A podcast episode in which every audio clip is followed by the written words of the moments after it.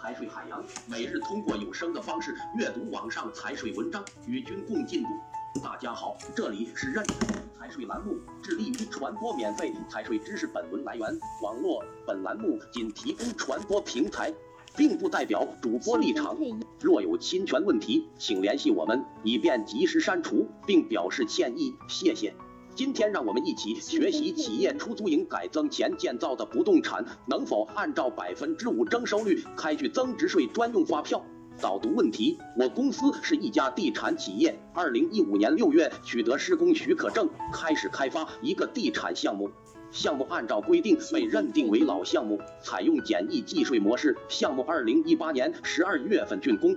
截止到二零二零年三月份，公司决定将剩余未售商铺统一对外出租。由于前期项目按简易计税模式核算，无法抵扣增值税进项税。如果这次对外出租按百分之九税率开票，企业将多承担将近百分之四税负。请问，企业出租营改增前建造的不动产能否按照百分之五征收率开具增值税专用发票？回复：按照国家税务总局二零一六年十六号公告第三条规定，一般纳税人出租其二零一六年四月三十日前取得不动产，可以选择适用简易计税方法，按照百分之五的征收率计算应纳税额。第二条规定，取得的不动产包括以直接购买、接受捐赠、接受投资入股、自建以及抵债等各种形式取得的不动产。